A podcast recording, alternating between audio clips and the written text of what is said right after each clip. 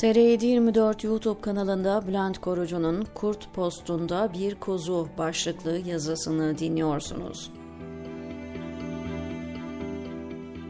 Son günlerde adından en çok söz edilen siyasetçi haline gelen Meral Akşener'den söz ettiğimi anlamışsınızdır. Yaptıkları ve yapmadıklarıyla yakın tarihin en etkili siyasilerinden biri o. Recep Tayyip Erdoğan'la inişli çıkışlı ilişkisinden önce 28 Şubat'taki rolüyle gündeme gelmişti ve o günlerle ilgili de flu bir portre çıkıyor karşımıza. Baktığınız yere göre postmodern darbeye direnmiş bir kahraman da görebilirsiniz. Darbe payandası da. Susurluk skandalının patlamasının ardından istifa etmek zorunda kalan Mehmet Ağar'ın yerine ilk ve tek kadın İçişleri Bakanı olana kadar siyasette bilinen bir isim değildi. 1995 yılında ilk kez vekil seçildikten bir yıl sonra bakanlık koltuğuna oturdu. Ülke ocaklarında geçmiş bir gençlik dışında kaybettiği bir belediye başkan adaylığı var özgeçmişinde. Akşener'in Susurluk fiyaskosundan sonra ve 28 Şubat fırtınası başlarken böyle önemli bir koltuğa oturtulmasının sebebi neydi? Vaziyeti idare etsin mi isteniyordu yoksa kadın olmanın sağladığı ekstra krediyle direnmesi mi bekleniyordu? Bu sorunun cevabını ancak lideri Tansu Çiller ve kendisi verebilir. Sadece 8 ay süren bakanlığı döneminde acemiliğinden beklenmeyecek çıkışlar yaptı.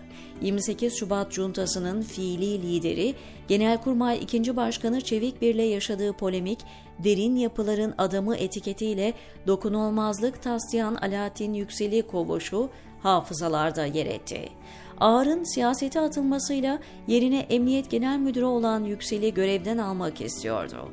Necmettin Erbakan'ın top başkanlığını kaybettikten sonra odayı kilitleyip direnmesi gibi Yüksel de makamı boşaltmıyordu. Akşener bir gece yarısı korumalarıyla birlikte emniyeti bastı, Yüksel'in eşyalarını kapının önüne koydu ve koltuğa Kemal Çelik'i oturttu. Batı Çalışma Grubu'nu zor durumda bırakan darbenin belgeleri ve andıç sızıntısı da onun döneminde emniyet istihbaratının büyük başarısı olarak kayıtlara geçti. MGK bildirisindeki konuları yerine getireceklerine dair açıklamalarını okuduğunuzda ise fotoğraf netliğini kaybedip flulaşıyor. Dik duruşunun motivasyonu demokrasiye bağlılık da olabilir, Çiller'e karşı borçlu hissetmesi ve onu savunmak çabası da. Fakat o Akşener'i görmek bir daha mümkün olamadı. DYP baraj altında kalıp Çiller siyaset sahnesinden silinince bonservisi elinde bir futbolcu gibi kaldı. AKP kurulurken milli görüş gömleğini çıkardık. Biz artık merkeze açılan bir partiyiz mesajı verilmeye çalışılıyordu. Akşener de son ana kadar partinin önemli kurucularından biriydi ancak kimsenin anlam veremediği şekilde gemiden indi. Baba ocağı MHP'ye döndü ve iki dönem yani 8 yıl meclis başkan vekilliği koltuğuna oturdu. Yönettiği oturumlardaki tatlı, sert ve esprili tavrıyla diğer başkanlardan ayrıştı, popülaritesi iyice pekişti. 2015'te Devlet Bahçeli, meclis başkanı adaylığı bekleyen Akşener'i çizdi ve başkan vekilliğini Koray Aydın'a verdi. Hükümet kurulamayıp seçim 1 Kasım'da yenilenince milletvekili listesinden de sildi.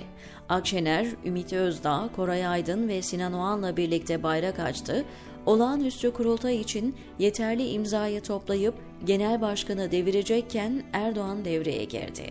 O güne kadar AKP lideri hakkında en ağır hakaretleri eden Bahçeli bir anda en sadık müttefik haline geldi.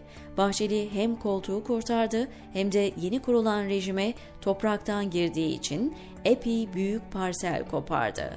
Muhaliflerse ayrılıp kendi partisini kurdu. İyi Parti'de Akşener umulmadık şekilde liderliği ele geçirip rakiplerini de birer birer tasfiye etti. Koray Aydın bükemediği eli öptü, Özdağ ise kısa sürede ayrıldı. Şimdi marjinal görüşleriyle ses getiren kadrosuz tek kişilik bir harekete dönüştü. Akşener yeni partisiyle siyasetin merkezine doğru bir yolculuğa çıkacağı imajını verdi. ANAP ve DYP'nin yok edilmesiyle oluşan boşluk önemli bir fırsat ve aynı zamanda ülkenin geleceği adına ihtiyaçtı. İyi Parti, MHP'nin küçük arsasına değil, Erdoğan'ın işgal ettiği o büyük parçaya göz dikti. Kendileri ve Türkiye siyaseti açısından doğru karardı, lakin alıştıkları ve kolaylarına gelen milliyetçi alana dönmeleri uzun sürmedi. Zaten daha kuruluş aşamasında geri yerleştirilen sağcı ulusalcılarla proje başlangıçta sakatlanmıştı. Hasan Atilla Uğur ve Ali Türkşen gibi isimlerle Merkez Partisi olmak hiç inandırıcı gelmemişti. Şimdi onların yerini Ahmet Zeki Üçok aldı. Milliyetçi siyaset için birkaç yüksek sesli slogan yeterliyken, merkez sağda ikna etmeniz gereken kitle için kafa yormanız gerekiyordu. Yeniden oluşturulan rota beraberinde yeni tartışmaları tetikledi. Akşener aslında Bahçeli'nin stepnesi yedeği miydi? Erdoğan yıpranan lastiği değiştirmek mi istiyor?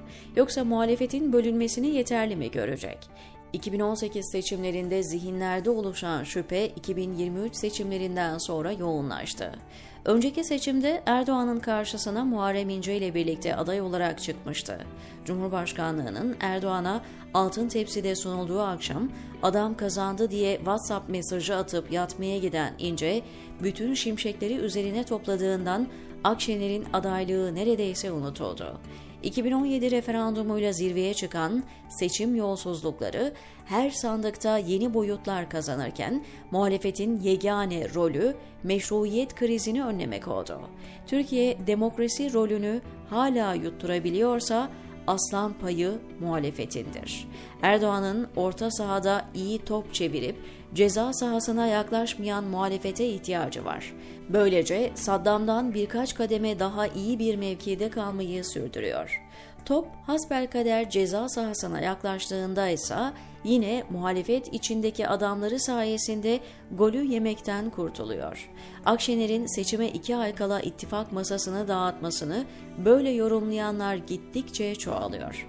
Sanki 3 Mart günü Kemal Kılıçdaroğlu'nun adaylığını ilk kez duyuyormuş gibi davrandı.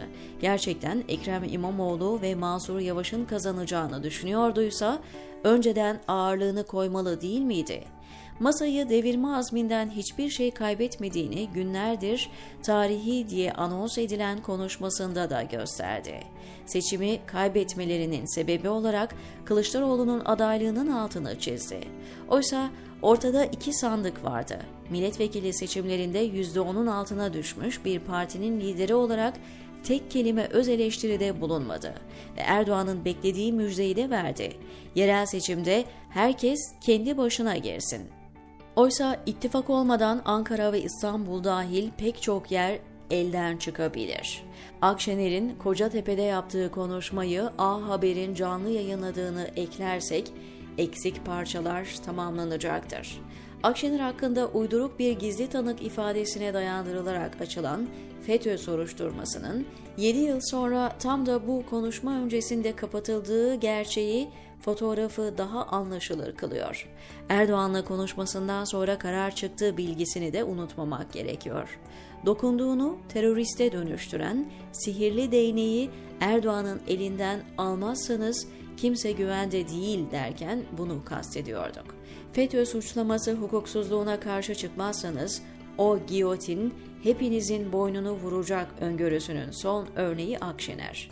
İnsanlar şunu söylüyor. Sahipsiz öğretmenleri, yaşlı esnafları hatta loğusa kadınlara bile gıkın çıkmadı.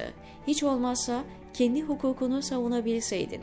Şimdi dönüp başlığa yeniden bakın ve doğru okuduğunuzdan emin olun, diyor Bülent Korucu, TR724'deki köşesinde.